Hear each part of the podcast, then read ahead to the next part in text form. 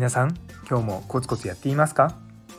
本日も松田祐介の麻酔科的思考を聞いてくださってありがとうございます。この放送はちょっと変わった真面目なお医者さんが毎朝6時にほんのり前向きになれる発信をしていく番組です。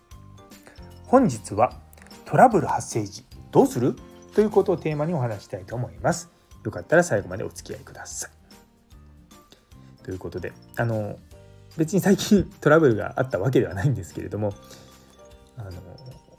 私の身の回りでですね若い先生がそういったトラブルに対処する場面があってでその時に、まあ、こうこうこうした方がいいんじゃないっていう、まあ、指導をしたりとか、まあ、そういったところで結構自分自身も、まあ、いろんなトラブルを経験してきたなっていうのがあって、まあ、ちょっと皆さんと共有できればなと思います。でそもそも、まあ、トラブルが起こった時って、まあ、なないくつか段階があると思うんですね。中にはそのもう取り返しがないトラブルが起こるっていうことも、まあ、ゼロじゃないですけどもすごく確率は低いんですよ。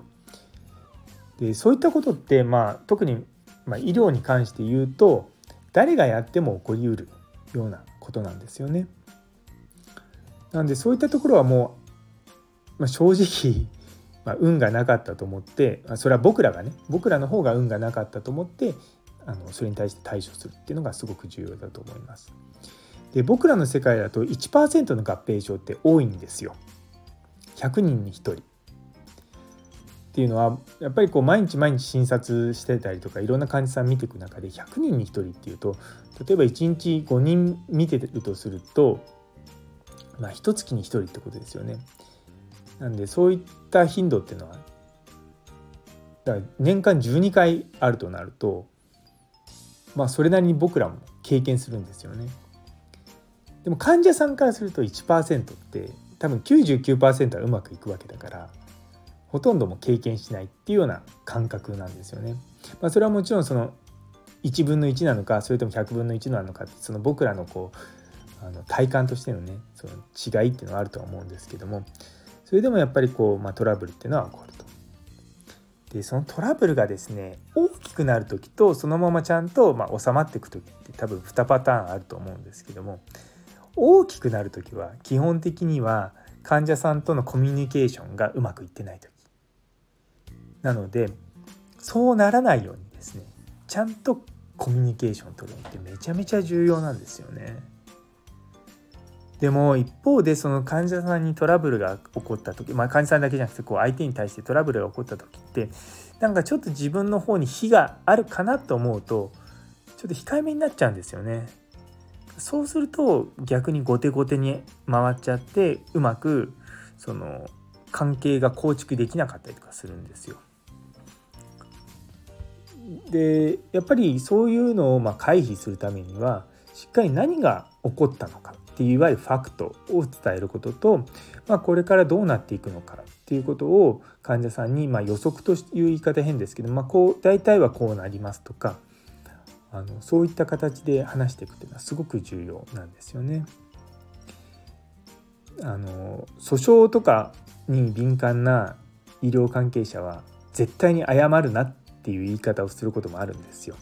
っていうのは謝るってことは自分たちの非を認めるっていうことなのでそれは良くないっていうのが古い考えとしてある存在するんですね。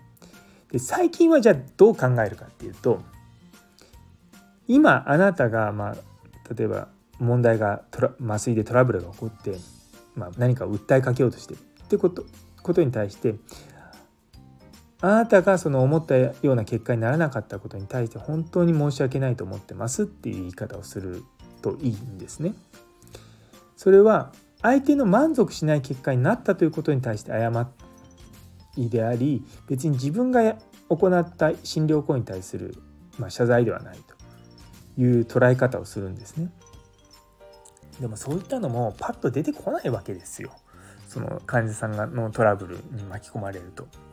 なのでそういった時はですねやっぱりこう自分だけで解決するんじゃなくてみんなでこう情報を共有しながらやっていくっていうのはすごく重要なんじゃないかなと思います。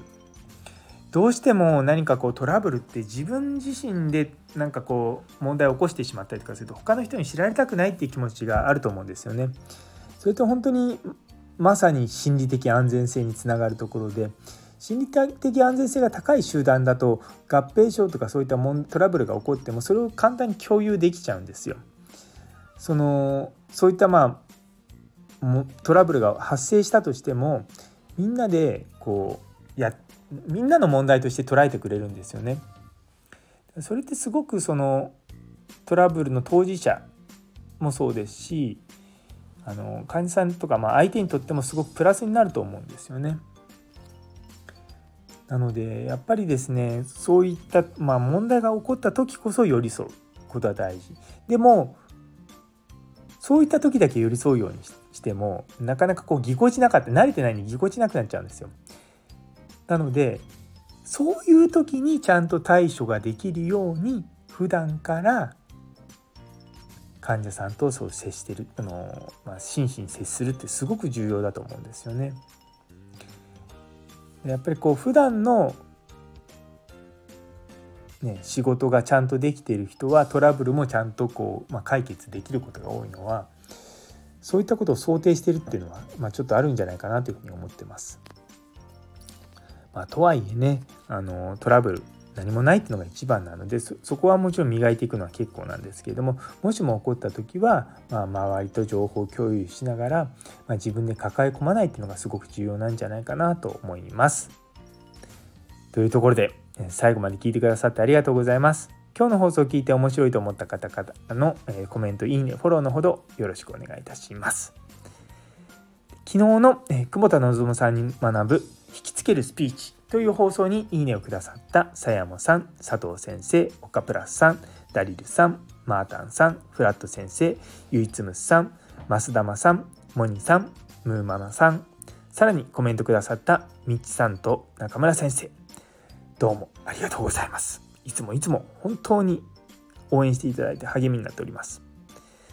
そしてそしてそしてあの今日はですね一人フォロワーが増えました。つらつらな勤務医先生どうぞよろしくお願いいたします。毎日6時から頑張っていきます。ということで今日という一日が皆様にとって素敵な一日になりますようにそれではまた明日